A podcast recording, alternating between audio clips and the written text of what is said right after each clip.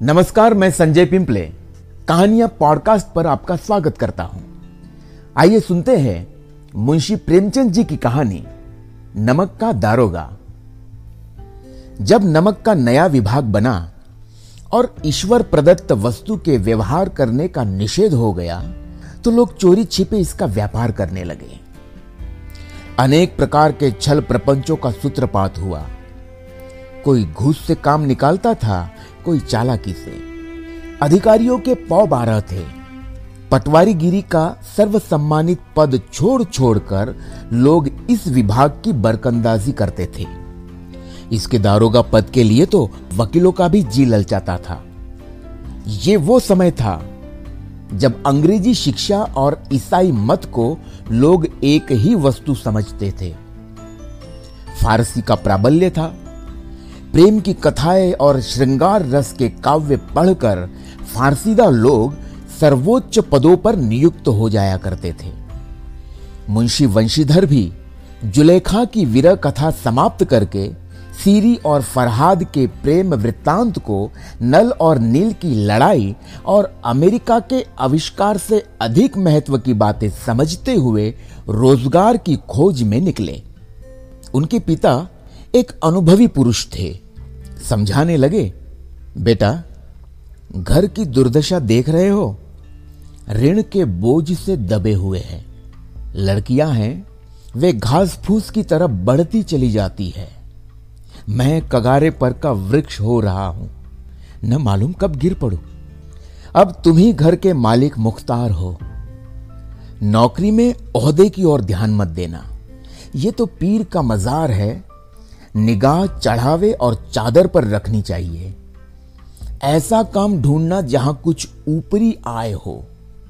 मासिक वेतन तो पूर्ण मासी का चाँद है, जो एक दिन दिखाई देता है और घटते घटते लुप्त हो जाता है। लेकिन ऊपरी आय बहता हुआ स्रोत है, जिससे सदैव प्यास बुझती है। वेतन मनुष्य देता है, इसी से उसमें वृद्धि नहीं होती। ऊपरी आमदनी ईश्वर देता है। इसी से उसकी बरकत होती है। तुम स्वयं विद्वान हो, तुम्हें क्या समझाऊं? इस विषय में विवेक की बड़ी आवश्यकता है।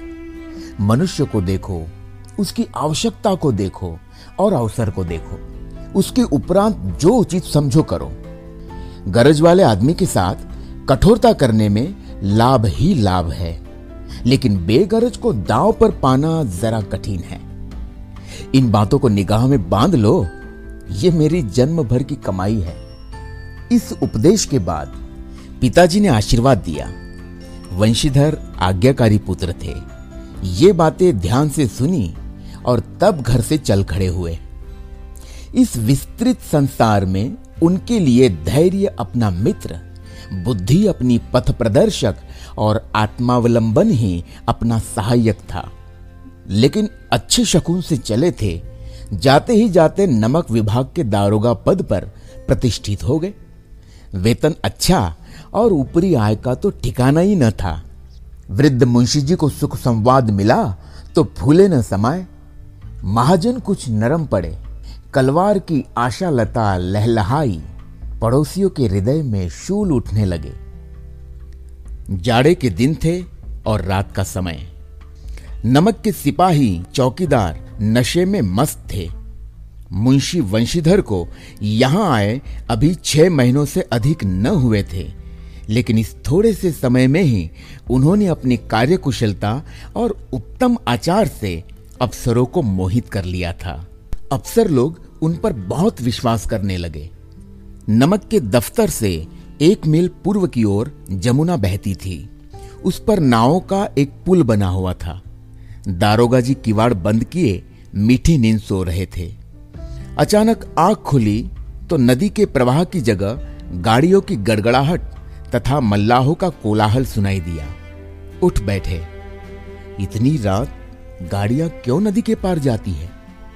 अवश्य कुछ न कुछ गोलमाल है। तर्क ने भ्रम को पुष्ट किया। वर्दी पहनी, तमंचा जेब में रखा और बात की बात में घोड़ा बढ़ाए हुए पुल पर आ पहुँचे। गाड़ियों की एक लंबी कतार पुल के पार जाती देखी। डांट कर पूछा, किसकी गाड़ियाँ हैं? थोड़ी देर तक सन्नाटा रहा। आदमियों में कुछ कानाफुसी हुई। तब आगे वाले ने कहा, पंडित अलोपी दीन की। कौन पंडित अलोपी दीन दातागंज के। मुंशी वंशीधर चौके? पंडित अलोपी दीन इस इलाके के सबसे प्रतिष्ठित जमींदार थे। लाखों रुपए का लेन देन करते थे। इधर छोटे से बड़े कौन ऐसे थे जो उनके ऋणी न हो? व्यापार भी बड़ा लंबा चौड़ा था। बड़े चलते पुरजे आदमी थे। अंग्रेज़ अफसर उनके इलाके में शिकार खेलने आते और उनके मेहमान होते। बारहों माह सदा व्रत चलता था। मुंशी ने पूछा, गाड़ियाँ कहाँ जाएँगी? उत्तर मिला, कानपुर। लेकिन इस प्रश्न पर कि इनमें क्या है? सन्नाटा छा गया। दारोगा साहब का संदेह और भी बढ़ा। कुछ देर तक उत्तर की बाट देखकर वह ज़ोर से बोले, क्या तुम सब गूँगे हो? हम पूछते हैं, इनमें क्या लदा है? जब इस बार भी कोई उत्तर न मिला तो उन्होंने घोड़े को एक गाड़ी से मिलाकर बोरे को टटोला। भ्रम दूर हो गया। ये नमक के डेले थे। पंडित अलोपी दिन अपने सजीले रथ पर सवार, कुछ सोते, कुछ जागते चले आते थे। अचानक कई गाड़ीवानों ने घबराए हुए आकर जगाया और बोले, महाराज, दारोगा ने गाड़ियाँ रोक दी है और घाट पर खड़े आपको बुलाते हैं। पंडित अलोपी दिन का लक्ष्मी जी पर अखंड विश्वास था। वो कहा करते थे कि संसार का तो कहना ही क्या, स्वर्ग में भी लक्ष्मी का ही राज्य है। उनका यह कहना यथार्थ ही था। न्याय और नीति सब लक्ष्मी के ही खिलौने हैं। इन्हें वो जैसे चाहती है, नचाती है। लेटे ही लेटे गर्व से बोले, चलो, हम आते हैं। ये कहकर पंडित जी ने बड़ी निश्चिंतता से पान के बीड़े लगाकर खाए। फिर लिहाफ ओढ़े हुए दारोगा के पास आकर बोले, बाबूजी, आशीर्वाद। कहिए, हमसे ऐसा कौन सा अपराध हुआ है कि गाड़ियाँ रोक दी गई? हम ब्राह्मणों पर तो आपकी कृपा दृष्टि होनी चाहिए। वंशीधर रुखाई से बोले, सरकारी हुक्म। पंडित अलोपीदीन ने हंसकर कहा, हम सरकारी हुक्म को नहीं जानते, और न सरकार को। हमारे सरकार तो आप ही है। हमारा और आपका तो घर का मामला है। हम कभी आपसे बाहर हो सकते हैं। आपने व्यर्थ कष्ट उठाया। ये नहीं हो सकता कि इधर से जाए और इस घाट के देवताओं को भेंट न चढ़ावे। मैं तो आपकी सेवा में स्वयं ही आ रहा था। वंशीधर पर ऐश्वर्य की मोहिनी वंशी का कुछ प्रभाव न पड़ा। ईमानदारी की नई उमंग थी। कड़क कर बोले हम उन नमक हरामों में नहीं हैं जो कौड़ियों पर अपना ईमान बेचते फिरते हैं। आप इस समय हिरासत में हैं। आपको कायदे के अनुसार चालान होगा। बस, मुझे अधिक बातों की फुर्सत नहीं है। जमादार बदलू सिंह, तुम इन्हें हिरासत में ले चलो। मैं हुक्म देता हूँ। पंडित अलोपी दिन स्तंभित हो गए। गाड़ी वालों में हलचल मच गई। पंडित जी के जीवन में कदाचित यह पहला ही अवसर था कि पंडित जी को ऐसी कठोर बातें सुननी पड़ी। बदलू सिंह आगे बढ़ा, किंतु रोब के मारे ये साहस न हुआ कि उनका हाथ पकड़ सके। पंडित जी ने धर्म को धन का ऐसा निरादर करते कभी न देखा था। विचार किया कि ये अभी उद्दंड लड़का है। माया मोह के जाल में अभी नहीं पड़ा। अल्लड़ है झिझकता है, बहुत दीन भाव से बोले, बाबू साहब, ऐसा न कीजिए, हम मिट जाएँगे, इज़्ज़त धूल में मिल जाएगी, हमारा अपमान करने से आपके हाथ क्या आएगा? हम किसी तरह आपसे बाहर थोड़े ही हैं। वंशीधर ने कठोर स्वर में कहा, हम ऐसी बातें नहीं सुनना चाहते। अलोपी दिन ने जिस सहारे को चट्टान समझ रखा था, वह पैरों के नीचे से खिसकता हुआ मालूम हुआ। स्वाभिमान और धन ऐश्वर्य की कड़ी चोट लगी, किंतु अभी तक धन की सांख्यिक शक्ति का पूरा भरोसा था। अपने मुख्तार से बोले, लाला जी, एक हज़ार के नोट बाबू साहब की भेंट करो। आप इस समय भूखे सिंह हो रहे हैं। वंशीधर ने गर्म होकर कहा, एक हज़ार नहीं एक लाख भी मुझे सच्चे मार्ग से नहीं हटा सकते। धर्म की इस बुद्धिहीन दृढ़ता और देव दुर्लभ त्याग पर मन बहुत झुंझलाया। अब दोनों शक्तियों में संग्राम होने लगा। धन ने उछल उछल कर आक्रमण करने शुरू किए। एक से पाँच पाँच से दस दस से पंद्रह और पंद्रह से बीस हज़ार तक नौबत पहुँची। किंतु धर्म, अलौकिक वीरता के साथ बहुसंख्यक सेना के सम्मुख अकेला पर्वत की भांति अटल, अविचलित खड़ा था। अलोपीदीन निराश होकर बोले, अब इससे अधिक मेरा साहस नहीं। आगे आपको अधिकार है। वंशीधर ने अपने जमादार को ललकारा। बदलू सिंह मन में दारोगा जी को गालियाँ देता हुआ पंडित अलोपी दिन की ओर बढ़ा। पंडित जी घबराकर दो तीन कदम पीछे हट गए। अत्यंत दीनता से बोले, बाबू साहब, ईश्वर के लिए मुझ पर दया कीजिए। मैं पच्चीस हज़ार पर निपटारा करने को तैयार हूँ। असंभव बात है। तीस हज़ार पर किसी तरह भी संभव नहीं। क्या चालीस हज़ार पर भी नहीं? चालीस हज़ार नहीं, चालीस लाख पर भी असंभव है। बदलू सिंह, इस आदमी को हिरासत में ले लो। अब मैं एक शब्द भी नहीं सुनना चाहता। धर्म ने धन को पैरों तले कुचल डाला। अलोपी दिन ने एक रिष्ट पुष्ट मनुष्य को हथकड़िया लिए हुए अपनी तरफ़ आते देखा। चारों ओर निराश और कातर दृष्टि से देखने लगे। इसके बाद मूर्छित होकर गिर पड़े। दुनिया सोती थी पर दुनिया की जीभ जागती थी। सवेरे देखिए तो बालक वृद्ध सबके मुँह से यही बात सुनाई देती थी। जिसे देखिए वह पंडित जी के व्यवहार पर टीका टिप्पणी कर रहा था। निंदा की बौछारें हो रही थी। मानो संसार से अब पापी का पाप कट गया।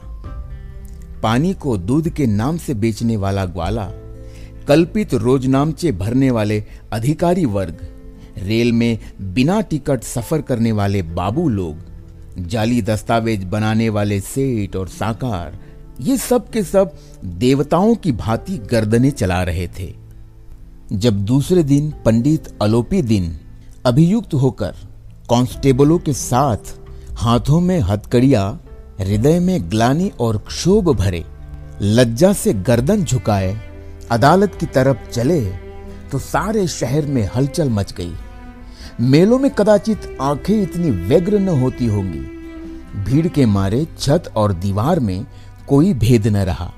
किंतु अदालत पहुँचने की देर थी। पंडित अलोपी दिन इस अगाध वन के सिंह थे। अधिकारी वर्ग उनके भक्त, अमले उनके सेवक, वकील मुख्तार उनके आज्ञापालक और अर्दली, चपरासी तथा चौकीदार तो उनके बिना मोल के गुलाम थे। उन्हें देखते ही लोग चारों तरफ़ से दौड़े। सभी लोग विस्मित हो रहे थे।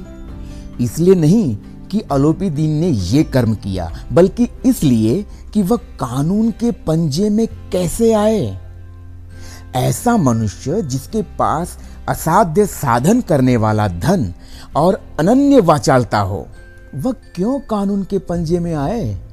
प्रत्येक मनुष्य उनसे सहानुभूति प्रकट करता था। बड़ी तत्परता से इस आक्रमण को रोकने के निमित्त वकीलों की एक सेना तैयार की गई। न्याय के मैदान में धर्म और धन में युद्ध ठन गया। वंशीधर चुपचाप खड़े थे। उनके पास सत्य के सिवा न कोई बल था, न स्पष्ट भाषण के अतिरिक्त कोई शस्त्र। गवाह थे, किंतु लोभ से डामाडोल यहाँ तक कि मुंशी जी को न्याय भी अपनी ओर कुछ खींचा हुआ दिख पड़ता था। वो न्याय का दरबार था, परंतु उसके कर्मचारियों पर पक्षपात का नशा छाया हुआ था। किंतु पक्षपात और न्याय का क्या मेल? जहाँ पक्षपात हो, वहाँ न्याय की कल्पना नहीं की जा सकती। मुकदमा शीघ्र ही समाप्त हो गया। डिप्टी मैजिस्ट्रेट ने अपनी तजवीज में लिखा पंडित अलोपीदीन के विरुद्ध दिए गए प्रमाण निर्मूल और भ्रमात्मक है। वो एक बड़े भारी आदमी है। ये बात कल्पना के बाहर है कि उन्होंने थोड़े से लाभ के लिए ऐसा दुस्साहस किया हो। यद्यपि नमक के दारोगा मुंशी वंशीधर का अधिक दोष नहीं है, लेकिन ये बड़े खेद की बात है कि उसकी उदंडता और विचारहीनता के कारण एक भले मानुष को कष्ट झेलना पड़ा। हम प्रसन्न हैं कि वो अपने काम में सजग और सचेत रहता है, किंतु नमक के मुकदमे की बढ़ी हुई नमक से हलाली ने उसके विवेक और बुद्धि को भ्रष्ट कर दिया। भविष्य में उसे होशियार रहना चाहिए। वकीलों ने यह फैसला सुना तो उछल पड़े। पंडित अलोपी दिन मुस्कुराते हुए बाहर निकले। स्वजन बांधवों ने रुपये की लूट की। उदारता का सागर उमड़ पड़ा। उसकी लहरों ने अदालत की नींव तक हिला दी। जब वंशीधर बाहर निकले तो चारों ओर से उनके ऊपर व्यंग्य बाणों की वर्षा होने लगी। चपरासियों ने झुक झुक कर सलाम किए, किंतु इस समय एक एक कटुवाक्य एक एक संकेत उनकी गर्वाग्नि को प्रज्वलित कर रहा था। कदाचित इस मुकदमे में सफल होकर वो इस तरह अकड़ते हुए न चलते। आज उन्हें संसार का एक खेदजनक, विचित्र अनुभव हुआ। न्याय और विद्वत्ता, लंबी चौड़ी उपाधियाँ बड़ी बड़ी दाढ़ियाँ, ढीले चोगे, एक भी सच्चे आदर का पात्र नहीं है। वंशीधर ने धन से बैर मोल लिया था। उसका मूल्य चुकाना अनिवार्य था। कठिनता से एक सप्ताह बीता होगा कि मोतली का परवाना आ पहुँचा। कार्य परायणता का दंड मिला। बेचारे भग्न हृदय, शोक और खेद से व्यथित घर को चले। बूढ़े मुंशी जी तो पहले से ही कुड़बुड़ा रहे थे कि चलते चलते इस लड़के को समझाया था, लेकिन इसने एक न सुनी। सब मनमानी करता है। हम तो कलवार और कसाई के तगादे सहे बुढ़ापे में भगत बनकर बैठे और वहाँ बस वही सूखी तनख्वाह।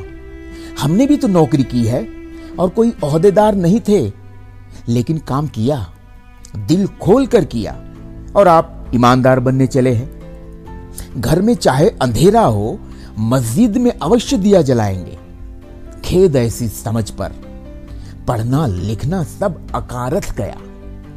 इसके थोड़े ही दिनों बाद, जब मुंशी वंशीधर इस दुरावस्था में घर पहुँचे, और बूढ़े पिताजी ने समाचार सुना तो सिर पीट लिया। बोले जी चाहता है कि तुम्हारा और अपना सिर फोड़ लू। बहुत देर तक पछता पछता कर हाथ मलते रहे। क्रोध में कुछ कठोर बातें भी कहीं।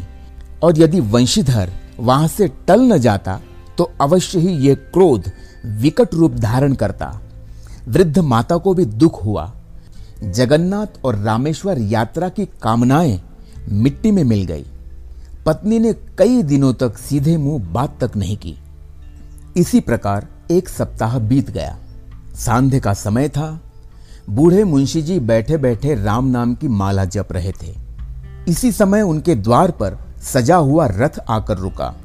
हरे और गुलाबी पर्दे पछइये बैलों की जोड़ी, उनकी गर्दन में नीले धागे सिंह पीतल से जड़े हुए, कई नौकर लाठिया कंधों पर रखे साथ थे।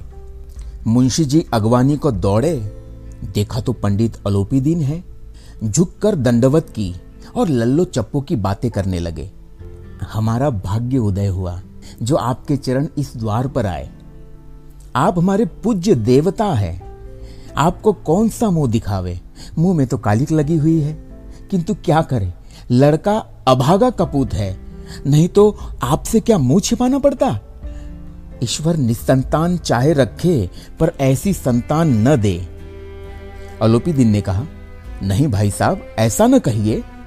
मुंशी जी ने चकित होकर कहा तो ऐसी संतान को और क्या कहूँ? अलोपी दिन ने वात्सल्यपूर्ण स्वर में कहा, कुल तिलक और पुरखों की कीर्ति उज्जवल करने वाले, संसार में ऐसे कितने धर्मपरायण मनुष्य हैं, जो धर्म पर अपना सब कुछ अर्पण कर सके? पंडित आलोपीदीन ने वंशीधर से कहा, दरोगा जी, इसे खुशामद न समझिए। खुशामद करने के लिए मुझे इतना कष्ट उठाने की ज़रूरत न थी। उस रात को आपने अपने अधिकार बल से अपनी हिरासत में लिया था। आज मैं स्वेच्छा से आपकी हिरासत में आया हूँ। मैंने हज़ारों रईस और अमीर देखे। हज़ारों उच्च पदाधिकारियों से काम पड़ा। किंतु परास्त किया तो आपने। मैंने सबको अपना और अपने धन का गुलाम बनाकर छोड़ दिया। मुझे आज्ञा दीजिए। मुझे आज्ञा दीजिए कि आपसे कुछ विनय करूँ। वंशीधर ने अलोपीदीन को आते देखा तो उठकर सत्कार किया, किंतु स्वाभिमान सहित। समझ गए कि ये महाशय मुझे लज्जित करने और जलाने आए हैं। क्षमा प्रार्थना की चेष्टा नहीं की। वर्ण उन्हें अपने पिता की यह ठकुर सुआती की बात असह्य सी प्रतीत हुई। पर पंडित जी की बातें सुनी तो मन की मैल मिट गई। पंडित जी की ओर उड़ती हुई दृष्टि से देखा। सद्भाव झलक रहा था। गर्व ने अब लज्जा के सामने सिर झुका दिया। शर्माते हुए बोले यह आपकी उदारता है, जो ऐसा कहते हैं। मुझसे जो कुछ अभिनय हुई है, उसे क्षमा कीजिए। मैं धर्म की बेड़ी में जकड़ा हुआ था। नहीं तो वैसे मैं आपका दास हूँ, जो आज्ञा होगी, वह मेरे सिर माथे पर। आलोपीदीन ने विनित भाव से कहा नदी तट पर आपने मेरी प्रार्थना नहीं स्वीकार की थी, किंतु आज स्वीकार करनी पड़ेगी। वंशीधर बोले, मैं किस योग्य हूँ? किंतु जो कुछ सेवा मुझसे हो सकती है, उसमें त्रुटि न होगी। अलोपीदीन ने एक स्टाम्प लगा हुआ पत्र निकाला और उसे वंशीधर के सामने रख कर बोले, इस पद को स्वीकार कीजिए और अपने हस्ताक्षर कर दीजिए। मैं ब्राह्मण हूँ जब तक यह सवाल पूरा न कीजिएगा, द्वार से न हटूँगा। मुंशी वंशीधर ने उस कागज़ को पढ़ा तो कृतज्ञता से आँखों में आँसू भर आए। पंडित अलोपीदीन ने उनको अपनी सारी जायदाद का स्थायी मैनेजर नियत किया था। छह हज़ार वार्षिक वेतन के अतिरिक्त रोज़ाना खर्च अलग, सवारी के लिए घोड़ा, रहने को बंगला, नौकर चाकर मुफ़्त, कंपित स्वर में बोले पंडित जी, मुझमें इतनी सामर्थ्य नहीं कि आपकी उदारता की प्रशंसा कर सकूँ। किंतु ऐसे उच्च पद के योग्य नहीं हूँ। अलोपीदीन हंसकर बोले, मुझे इस समय एक अयोग्य मनुष्य की ही ज़रूरत है। वंशीधर ने गंभीर भाव से कहा, यो मैं आपका दास हूँ। आप जैसे कीर्तिवान सज्जन पुरुष की सेवा करना मेरे लिए सौभाग्य की बात है। किंतु मुझमें न विद्या है, न बुद्धि, न वो स्वभाव जो इन त्रुटियों की पूर्ति कर देता है। ऐसे महान कार्य के लिए एक बड़े मर्मज्ञ, अनुभवी मनुष्य की ज़रूरत है। दिन ने कलमदान से कलम निकाली और उसे वंशीधर के हाथ में देकर बोले, न मुझे विद्वत्ता की चाह है, न अनुभव की, न मर्मज्ञता की, न कार्यकुशलता की। इन गुणों के महत्व को खूब पा चुका हूँ। अब सौभाग्य और सुअवसर ने मुझे वह मोती दे दिया, जिसके सामने योग्यता और विद्वत्ता की चमक फीकी पड़ जाती है। ये कलम लीजिए, अधिक सोच विचार न कीजिए, दस्तखत कर दीजिए। परमात्मा से यही प्रार्थना है कि वह आपको सदैव वही नदी के किनारे वाला बेमुरवत, उद्दंड, कठोर परंतु धर्मनिष्ठ दारोगा बनाए रखे। वंशीधर की आँखें डबडबा आई हृदय के संकुचित पात्र में इतना एहसान न समा सका। एक बार फिर पंडित जी की ओर भक्ति और श्रद्धा की दृष्टि से देखा और कांपते हुए हाथ से मैनेजरी के कागज़ पर हस्ताक्षर कर दिए। अलोपी दिन ने प्रफुल्लित होकर उन्हें गले लगा लिया।